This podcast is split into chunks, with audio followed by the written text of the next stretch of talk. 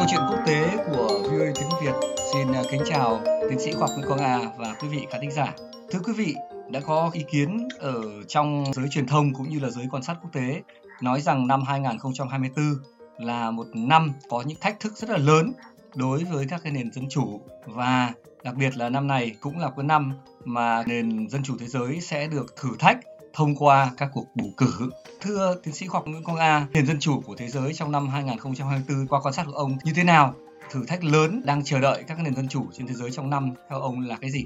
Thực ra là người ta thường đo cái sự lành mạnh của cái nền dân chủ bằng cái việc các cuộc bầu cử dù là quốc hội hay là bầu tổng thống hay là các cuộc bầu cử địa phương nó diễn ra có suôn sẻ hay không thì đấy là một cái thước đo mà thường người ta người ta dùng độ khoảng vài trăm năm này tuy nhiên, rất đáng lo ngại là cái việc bầu cử ngày càng bị thao túng bởi tiền bạc là một. Và rất đáng tiếc là bởi những cái công nghệ số gần đây, nhất là mạng xã hội, thì nó có thể làm thao túng cái chính kiến của cái người cử tri, làm cho những cái cuộc bỏ phiếu như thế có thể, tức là gì? Là phản ánh tương đối là méo mó cái sức khỏe của nền dân chủ. Và thực sự tức là gì? Là nó làm cho bản thân nền dân chủ bị yếu đi. Thế thì thực sự tức là đấy là những cái điểm rất là đáng lo. Chúng ta đã thấy trong, gọi là gì là khoảng một chục năm nay thì những cái sự thao túng thông tin xuyên tạc thông tin sai lệch trên Facebook, trên Twitter hay là X thì bây giờ thì rất đáng tiếc là công nghệ gọi là công nghệ mạng xã hội bây giờ là cái mà nó biến nó thực sự là nó làm cho người ta lệch lạc đi thì nó sẽ có ảnh hưởng rất là lớn đến cái đời sống dân chủ của thế giới năm nay. Bởi vì năm nay là gì là có rất là nhiều cuộc bầu cử và người ta theo dõi nhiều nhất có lẽ là cuộc bầu cử tổng thống cũng như là bầu cử quốc hội Mỹ tháng 11 tới đây. Vâng, thưa ông ở khu vực châu Á đấy, sau cuộc bầu cử ở Đài Loan, vừa rồi có một cuộc bầu cử ở Indonesia. Qua quan sát ban đầu, ông có nhận xét gì ạ? Cái cuộc bầu cử của Đài Loan diễn ra trước đây một ít thời gian thì chúng ta đã biết rõ kết quả và nó chứng tỏ rằng bất chấp cái sự can thiệp và cái sự thao túng của Trung Quốc nhưng mà cái cuộc bầu cử đó đã diễn ra một cách êm thấm. Tất nhiên cái là kết quả bầu cử đó không làm cho Trung Quốc hài lòng. Nhưng mà chứng tỏ rằng cái nền dân chủ ở Đài Loan là nó đã khá phát triển. Gần đây, mấy hôm vừa qua thì có một cuộc bầu cử ở Indonesia bởi vì ông Widodo thì ông ấy hết nhiệm kỳ hai nhiệm kỳ rồi không thể cử được nữa theo cái quy định của hiến pháp Indonesia. Mà trong cuộc bầu cử vừa rồi thì ông tướng Prabowo là cái ông mà khá là mạnh tay từ thời Suharto. Ông ấy, ông ấy là tướng từ thời Suharto và ông ấy đã ba lần tham gia tranh cử tổng thống đều bị thua nhưng mà đến lần này thì chắc là ông ấy sẽ thắng. Và cái sự thắng lợi của ông thì về mặt hình thức thì chúng ta thấy rằng cái cuộc bầu cử đấy diễn ra một cách êm thắng không có vấn đề gì cả. Nhưng mà dưới xã hội dân sự thì có vẻ lo lắng là bởi vì lịch sử của cái ông mà chắc là sẽ thắng cử tổng thống ở ngay vòng một này là không được hay ho gì lắm đối với vấn đề nhân quyền từ thời trước. Cũng có ý kiến cho rằng một số các cuộc bầu cử quan trọng trong năm 2024 này sẽ diễn ra trong cái bối cảnh toàn cầu đấy mà được xác định bởi một cái điều được cho là một cuộc suy thoái dân chủ đã và đang diễn ra cũng như là cái căng thẳng địa chính trị ngày càng gia tăng giữa các cường quốc. Họ cho rằng là nhiều cuộc bầu cử sẽ có những cái hậu quả đáng kể đối với một trong hai hoặc là cả hai cái xu hướng ở trên. Thì không biết là ông có chia sẻ cái nhận định đó hay không? Tôi chia sẻ một phần cái nhận định đó. Bởi vì như đã nói ban đầu là thường người ta nghĩ tức là dân chủ là phải gắn liền với bầu cử. Thực sự không phải là như vậy. Bầu cử chỉ là một cách để chọn ra những người cai trị mà thôi. Thực sự từ thời xa xưa, từ thời thời cổ Hy Lạp cũng có những cái chức vụ được bầu nhưng mà chủ yếu người ta dùng cái chuyện để rút thăm rút thăm để để bầu ra những người lãnh đạo. Tức là rút thăm để để chọn ra những người lãnh đạo, không phải là bầu. Và cái chuyện rút thăm này, trong những năm gần đây thì giới học giả đã lại nghiên cứu lại và nó thành một cái trào lưu khá là sôi động trong giới nghiên cứu. Nghiên cứu lại là cách dùng sổ số, tức là rút thăm, có thể đóng góp gì đấy cho cái chuyện dân chủ hay là cho cái chuyện phát triển chính trị nói chung và đã có những cái thí nghiệm ở mức độ nào đó có thể tức là, là không phải là rút thăm để để chọn tổng thống nhưng mà rút thăm để chọn một cái ủy ban nào đấy hay là một phần nào đó của hệ thống lập pháp hoặc là để thậm chí tức là gì là chọn ra một cái cái quốc hội lập hiến thì đã có những cái thí nghiệm như thế trong vài chục năm qua. Tất nhiên là nó còn chưa được rộng rãi cho lắm. Nhưng mà tôi nghĩ tức là gì?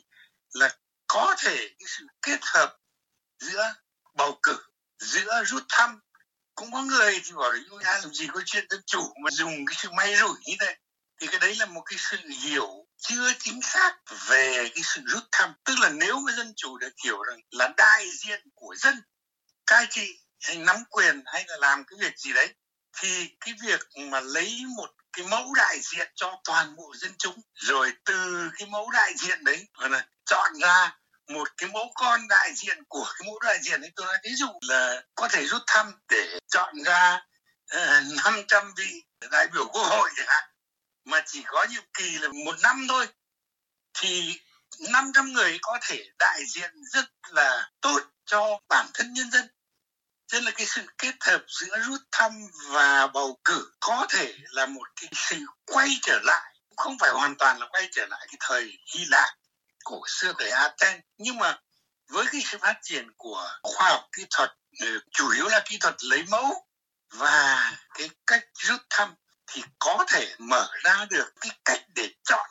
người lãnh đạo một cách thực sự là công bằng và tránh được những cái chuyện mà ảnh hưởng của tiền bạc, ảnh hưởng của facebook, hay là ảnh hưởng của cái sự bóp méo thông tin, xuyên tạc thông tin từ bên ngoài, thì đấy cũng là một cái, những cái mà người ta đang nghiên cứu, người ta đang cân nhắc. Và tôi nghĩ rằng chưa biết chừng có thể trong tương lai không quá xa, có một cái sự kết hợp nào đấy giữa sự bầu cử và sự rút thăm. Có thể tức là rút thăm ra một cái số khá là đông ở trong cái số đấy lại bầu ra một cái nhóm nhỏ hơn gì đấy và luân chuyển những cái người giữ chức vụ đấy một cách tương đối là nhanh trong một cái thời gian, tôi nói chính là một năm thôi thì không thể kéo quá dài được tức là sẽ làm cho cái nền dân chủ có một cái sức sống mới lên.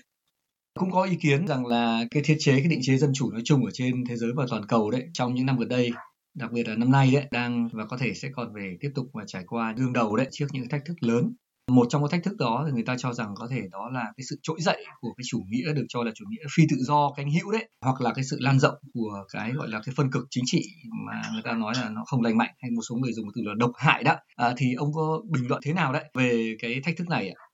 Thực sự là cái sự lên của những thế lực cực đoan cánh hữu hoặc là chủ nghĩa dân túy độc đoán các cái chính sách mỹ dân thì đã nổi lên độ khoảng 20 năm nay một cách khá là rầm rộ. Và đáng tiếc là ở rất nhiều nơi trên thế giới ờ, không chỉ ở Mỹ ờ, từ Ấn Độ, Philippines chúng ta đã thấy một thời ở Ba Lan, rồi ở Hungary, rồi ở Ý, thậm chí cả ở Đức, Thụy Điển. Thì tất cả những cái xu hướng như thế là cái xu hướng mà thực sự làm xói mòn. Cái gọi là cái nền dân chủ tự do hiểu theo nghĩa gắn liền dân chủ với bầu cử. Bởi vì bầu cử người ta nghĩ rằng hay là người ta tưởng rằng là mỗi người dân bỏ cái phiếu của mình đấy là thể hiện cái ý chí của mình. Nhưng mà như tôi vừa nói là có nhiều cách để chọn ra người đại diện cho dân uh, hơn chỉ là bầu cử mà bầu cử thì rất dễ bị những cái chuyện thân cực, những thế lực tiền bạc và nhất là cái mà gọi là ý thức hệ, nó chi phối. Mà rất đáng tiếc trong cái thời gian độ khoảng hai chục năm là đây, hiểu theo cái nghĩa đó thì đúng là dân chủ suy thái một cách nặng nề trên khắp thế giới. Thưa ông, không biết là cái định chế dân chủ đấy sẽ đương đầu như thế nào? Xử lý hay là tiến hóa hay là thích ứng ờ, ra làm sao? Ở những cái quốc gia mà các cái chế độ chuyên chế đã bén rễ thường. Ờ, những chế độ chuyên chế hoặc độc đoán đã bén rễ từ lâu thì cái cuộc dân chủ hóa càng khó khăn hơn. Là bởi vì cái bối cảnh quốc tế như vậy. Cái bối cảnh quốc tế về dân chủ nó không được thuận lợi cho những phong trào dân chủ hóa ở các nước mà đã là chuyên chế, đã là toàn trị hoặc là đã là độc tài. Cho nên là cái, như thế thì cần phải có những hoạt động của người dân hay là của xã hội dân sự một cách khôn khéo hơn, thông minh hơn và có lẽ là nên để cho người ta hiểu, người dân hiểu dân chủ một cách chính xác hơn hay là xác đáng hơn hay là thích hợp hơn gì đó so với cái mà ngày nay người ta quan niệm về dân chủ. Bởi vì nếu mà quan niệm về dân chủ là nó đi liền với các cái cuộc bầu cử, như tôi vừa nói, thì sẽ rất là bi quan. Nhưng mà nếu mình nhìn dân chủ ở một cái cạnh là người dân tham gia vào các cái quá trình quyết định dân chủ, thì có rất rất là nhiều cách để tham gia, để lên tiếng để phản biện và tất cả những cái đó đều là góp phần cho cái sự dân chủ hóa hoặc là củng cố nền dân chủ. Khi mà nền dân chủ đã được thiết lập mà người dân không để ý đến cái chuyện tham gia hoặc là tham gia theo những cái kiểu quá là bè phái, quá là phân cực, thì thực sự là không phục vụ cho cái sự củng cố và phát triển của nền dân chủ. Ờ, cái việc mà tranh luận để đi đến một cái sự thỏa hiệp nào đấy. Cho nên là thực sự việc giáo dục người dân về việc tham gia, về việc tranh luận, về việc thảo luận, cân nhắc và đi đến thỏa hiệp. Thường người Việt Nam mà nói đến thỏa hiệp thì người ta nghĩ từ thỏa hiệp này nó có cái ý xấu, nhưng mà thỏa hiệp thực sự là một cái từ rất là quan trọng và rất là đẹp đối với sự phát triển dân chủ.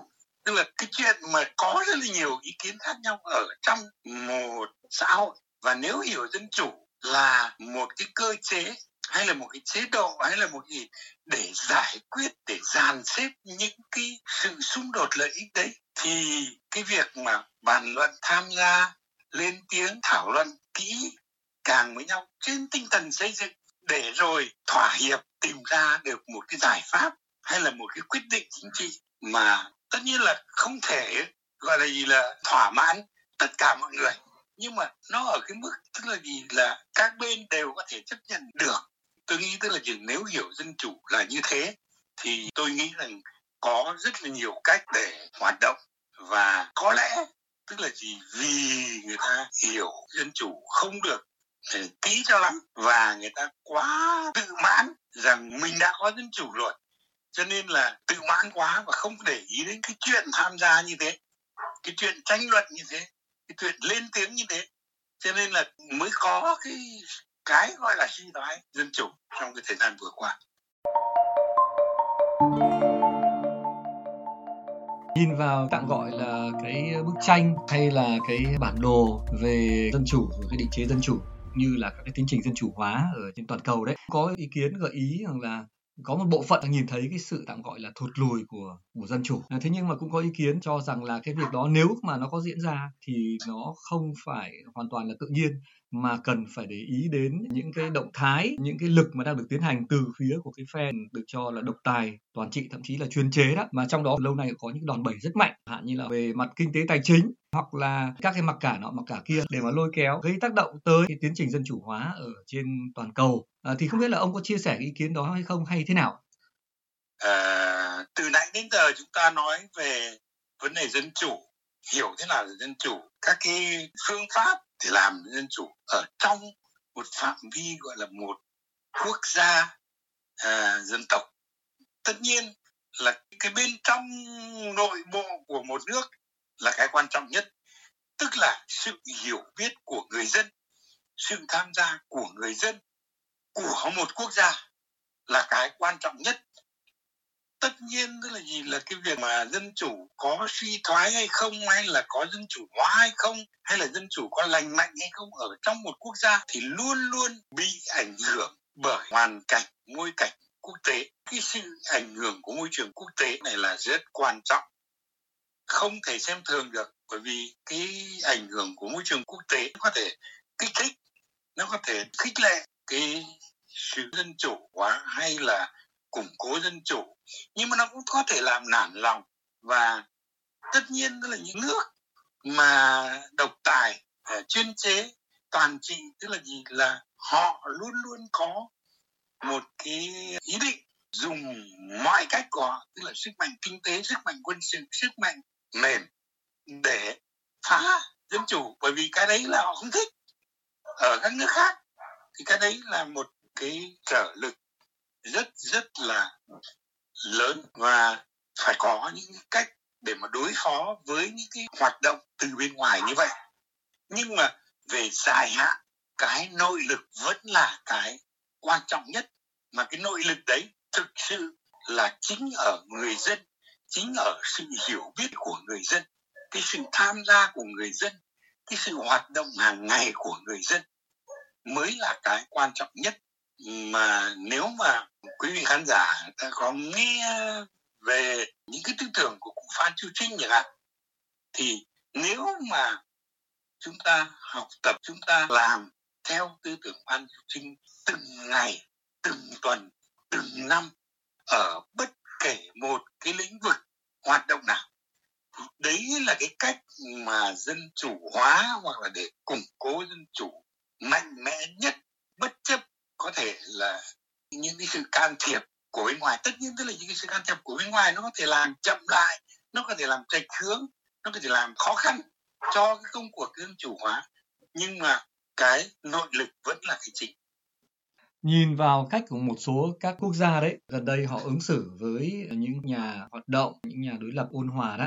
Ờ, chẳng hạn như là ở Trung Quốc như là với ông Lưu Hiểu Ba, và gần đây ở Nga là với ông Alexei Navalny ờ, nhiều nơi khác nữa nhiều trường hợp khác nữa. Ông có cái nhận xét gì không về những thách thức của cái nền dân chủ ở những cái nơi đó? Thế rồi liên hệ với Việt Nam thì theo ông là nhà cầm quyền ấy là có nên tránh cái cách thức đó hay là không? Có những ý kiến họ đề nghị rằng là với những tiếng nói ôn hòa, chẳng hạn như là ờ, với những trường hợp như là ông Trần Hình Duy Thức hay là nhà báo Đoan Trang, Phạm Đoan Trang, nhà báo Phạm Trí Dũng, Tường Thụy hay là kỹ sư Nguyễn Lân Thắng, vân vân. Thì Việt Nam nên học, rút một cái kinh nghiệm và nên làm khác đi. Thì ý kiến của ông thế nào? Ờ, thứ nhất ấy, là đối với các nhà độc tài họ chỉ chăm chăm giữ cái quyền lực của mình. Cho nên là không có lạ gì là Putin đàn áp uh, tất cả mọi người. Đúng không? Alexei Navalny đã bị đã bị thực sự đầu độc rồi may ra đến nước ngoài chữa được khỏi và ông ấy trở về lập tức là bị bắt giam ngay. Không chỉ có Navalny là chúng ta đã thấy như là, như là các cuộc ám sát trước của rất là nhiều nhà gọi là đối lập khá là ôn hòa ở nước nga. Rồi bây giờ như vậy thì là một số nhà đối lập cũng rất là ôn hòa cũng còn đang trong tù. Ở trung quốc thì không chỉ có liên của ba chúng ta thấy là ai thì, thì phải đi di tản. Và ở Việt Nam cũng rất đáng tiếc là rất nhiều người hoạt động ôn hòa đang nằm trong tù như anh Quốc Phương đã vừa mới nhắc đến và nhiều người khác nữa. Gần đây cũng phải tìm cách chạy ra khỏi Việt Nam. Không giống như là ông Phúc cũng nói là như vậy là cột điện ở bên Mỹ mà nó có đấy thì nó cũng phải về Việt Nam. Thực ra là cột điện ở Việt Nam mà nó có thể đi được thì nó cũng đi. Thì đấy là một cái điều mà rất là đáng tiếc. Và tôi nghĩ tức là gì? Là nếu mà đảng cộng sản việt nam à, luôn luôn đặt là nhân dân là trên hết, quyền lợi dân tộc là trên hết. Thì tôi nghĩ rằng là tất cả những người Việt Nam chân chính đều ủng hộ cái đấy cả. Nếu không đặt quyền lợi của nhân dân trên hết không đặt quyền lợi của dân tộc trên hết, thì bây giờ như vậy thì xin mời các ông hãy làm, chứ không chỉ nói nữa. Và tôi nghĩ tức là gì là cái việc đó là cái việc mà những người cầm quyền Việt Nam nên rất cân nhắc tránh và tìm cách học từ những sai lầm của chính họ rồi của những người khác như là của Tập Cận Bình hay là của Putin. Này, đi học những cái gương tốt hơn như là của quốc dân đảng ở Đài Loan hoặc là một số nơi khác. Và người dân Việt Nam nên lên tiếng một cách rất là ôn hòa xây dựng là các vị bảo là các vị vì dân các vị vì nước không có cái gì cao hơn cái đấy cả. Chúng tôi rất là đồng ý. Bây giờ chỉ xin mời quý vị lại làm đúng như những cái điều quý vị nói và những cái việc làm bắt những người này, người kia vào tù là sai. Thì các vị đừng có làm việc bắt ấy nữa. Và những cái gì sai phải sửa. Tất nhiên tức là gì? Là họ sẽ nêu như là đây là phản động, thế này thế kia. Bây giờ như vậy là gì? Nếu mà gọi là phản động, thế thì bây giờ hãy cùng ngồi lại với nhau, phân tích, công khai cho ra nhẽ thế nào là phản động? Thế nào là làm lợi cho dân tộc? Thế nào là làm lợi quốc gia? Nếu mà làm được như thế, thì chúng ta có những bước tiến rất là lớn để tới dân chủ. Ở đây tức là có hai mặt. Một mặt là những người lãnh đạo và mặt khác là những người dân. Và nếu mà chúng ta tìm được cái mẫu số chung lớn nhất của chúng ta, mà cái mẫu số chung lớn nhất rất là dễ là họ bảo vì nước, họ bảo vì dân, họ bảo và phải tìm mọi cách để phát triển đất nước này lên, làm cho dân giàu, nước mạnh, xã hội công bằng, văn minh. Và này dân chúng tôi cũng đúng muốn như thế. Thế thì đấy thứ nhất là có một cái mẫu số chung như thế. Thế thì thà cớ chi mà không có thể ngồi lại với nhau, có thể thảo luận. Thay cho việc, tức là nếu mà ý kiến của người dân mà khác ý kiến của các vị cái thì các vị nhốt những người nói khác ý kiến ấy vào tù. Đấy là một cách ngu đần, một cách thực sự là phản dân tộc, phản dân. Phải ngồi lại với nhau, phải tranh luận cho ra nhẽ. Và tôi nghĩ tức là như là người dân chắc chắn là cũng ờ, không có cố chấp cái gì cả. Bởi vì người ta bảo là nói phải thì củ cải cũng nghe, chứ không phải là chỉ con người.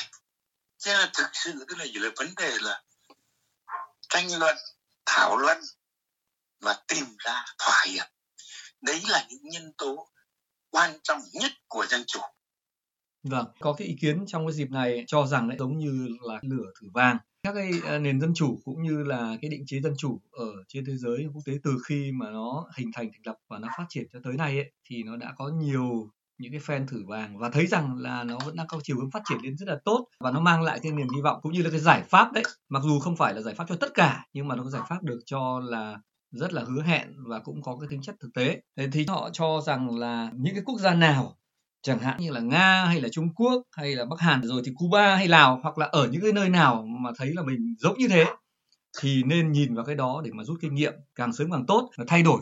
Chẳng hạn như là thay vì là làm dân chủ giả hiệu đấy, thì nên thực sự là có những động thái thực sự tôn trọng cái nền dân chủ xác lập thực sự nền dân chủ trao quyền cho người dân và xác lập tất cả các cái định thế các, các cái yếu tố khác để mà cho cái dân chủ nó sớm phát triển chung tốt cho đất nước mình. Thay vì rằng là hiến pháp là hiến pháp cũng là người ta nói là giả rồi thì là bầu cử là bầu cử trò hề vân vân này nọ cái khác. Thì nên đi theo cái hướng đấy càng sớm càng tốt. À, thì ý kiến của ông thế nào? Tôi nghĩ là tôi đồng tình với ý kiến như thế. Bởi vì thực sự nếu mà chúng ta nhìn lại lịch sử suốt vài trăm năm qua thì sự phát triển của đất nước luôn đi cùng với dân chủ cái sự hiện đại hóa, tức là cái sự làm giàu có chưa chắc đã đi với dân chủ. Chúng ta nhìn thấy những nước giàu như là cái nước trung đông đào giàu lên, rất là giàu, phát triển kinh tế là mạnh, hiện đại hóa đủ mọi thứ. Và bây giờ người ta còn lấn sang thể thao, hoặc là như Trung Quốc, phát triển kinh tế rất là mạnh mẽ trong 40 năm qua. Nhưng mà nhân phẩm của con người, các quyền của con người mà không được tôn trọng, thì về dài hơi là nó sẽ ảnh hưởng đến cái tương lai chung của cái đất nước đấy. Cái thí dụ mà gọi là gì là hiển nhiên nhất là chúng ta thấy là Hàn Quốc và Bắc Triều Tiên. Đài Loan và Trung Quốc. Nếu mà như vậy để cho gọi là người dân thực sự được hạnh phúc, được thoải mái, giàu có có công an việc làm, được tự do phát triển, thì không có một con đường nào tốt hơn là con đường dân chủ cả. Ngay cả triều tử dương, khi mà đã bị đặng tiểu bình, gọi là, cho về vườn rồi, thì ông viết một cuốn hồi ký. Mà chỉ đến khi chết thì lúc đấy cuốn hồi ký đấy mới được đăng lên tập xuất bản. Thì ông ấy cũng nhận ra là như vậy là không có cái cách gì tốt hơn là dân chủ, thực sự. Chứ không phải là dân chủ giáo hội chủ nghĩa hay là dân chủ mang màu sắc Trung Quốc hay là dân chủ có thêm tính ngữ này, tính ngữ kia? Đấy là những cái chuyện chung của thế giới. Và nếu mà chúng ta muốn hội nhập với thế giới, Việt Nam hội nhập với thế giới về mặt kinh tế rất là ngoạn mục, rất là tốt. Và có khi là thậm chí là quá, bởi vì cái đấy nó có thể làm cho nền kinh tế Việt Nam rất rất bị rủi ro. Thế thì tại sao về mặt chính trị mà chúng ta lại không hội nhập được? Thì chúng ta cứ phải, gọi là gì, là bám lấy cái giáo điều mà cái giáo điều đấy đã bị thế giới vứt vào sọt rác từ lâu rồi. Mà bây giờ chúng ta vẫn cứ để, để trên bàn thờ chúng ta thờ. Tôi không thể hiểu được những người như vậy. Nhưng mà như vậy là gì là chúng tôi rất là sẵn sàng. Là ngồi lại với họ thảo luận với họ. Là tại sao các ông lại nghĩ như vậy? Tại sao các ông lại bám lấy cái giáo điều này? Cái giáo điều này nó có cái điểm này này mị dân được này. Nhưng mà như vậy thì là thực sự không phải. Ngồi mình thảo luận với nhau một cách cặn kẽ thấu đáo để cho nó ra nhẽ thì tốt hơn nhiều và tôi nghĩ đấy là lời khuyên của tôi cho những người lãnh đạo Việt Nam hiện nay và tương lai Vâng, thế đến đây chương trình uh, câu chuyện quốc tế xin được chân thành cảm ơn tiến sĩ Hoàng Nguyễn Quang Nga đã dành thời gian trao đổi với chương trình. Cảm ơn quý vị uh, khán thính giả của VOA tiếng Việt đã quan tâm theo dõi và xin hẹn gặp lại quý vị trong các chương trình câu chuyện quốc tế sau. Cảm ơn anh Quốc Phương và cảm ơn quý vị thính giả thank you